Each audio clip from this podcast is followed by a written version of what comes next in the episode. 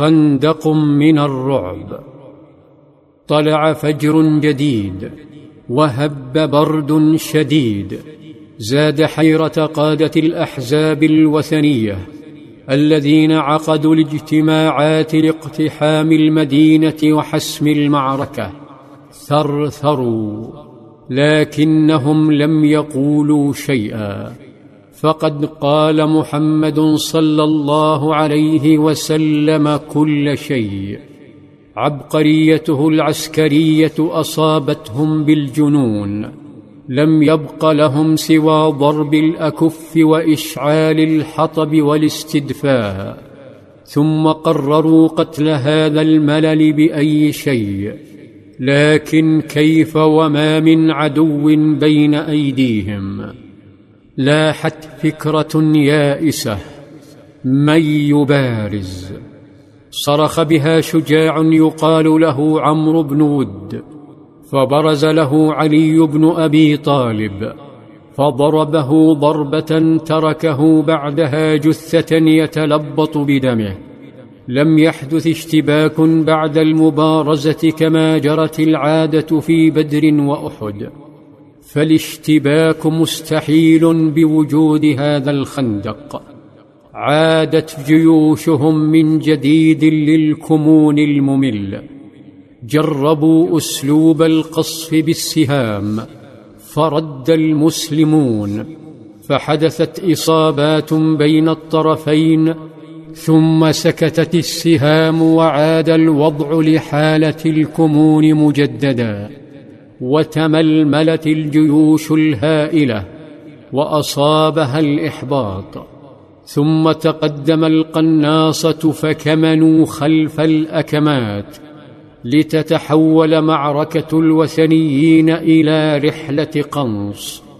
ظلوا يراقبون ويقنصون من بعيد ساعات وساعات في عملية مملة تقتل المعنويات وتشجع على شرب الخمر لنسيان البؤس حول هذا الخندق المخيف. لم يبق للأحزاب إلا أمل واحد قريضه إن هجمت وطعنت المسلمين من الخلف ستنحل كل العقد وستستباح المدينة. وهي مهمة لا يجيدها سوى رأس الفتنة الحاخام الخائن حيي بن أخطب الذي تسلل مجددا نحو خونة قريضه ليحرضهم على التحرك ويغريهم بالهجوم. لكن الله ألقى الرعب في قلوبهم فظلوا يرتجفون في حصونهم.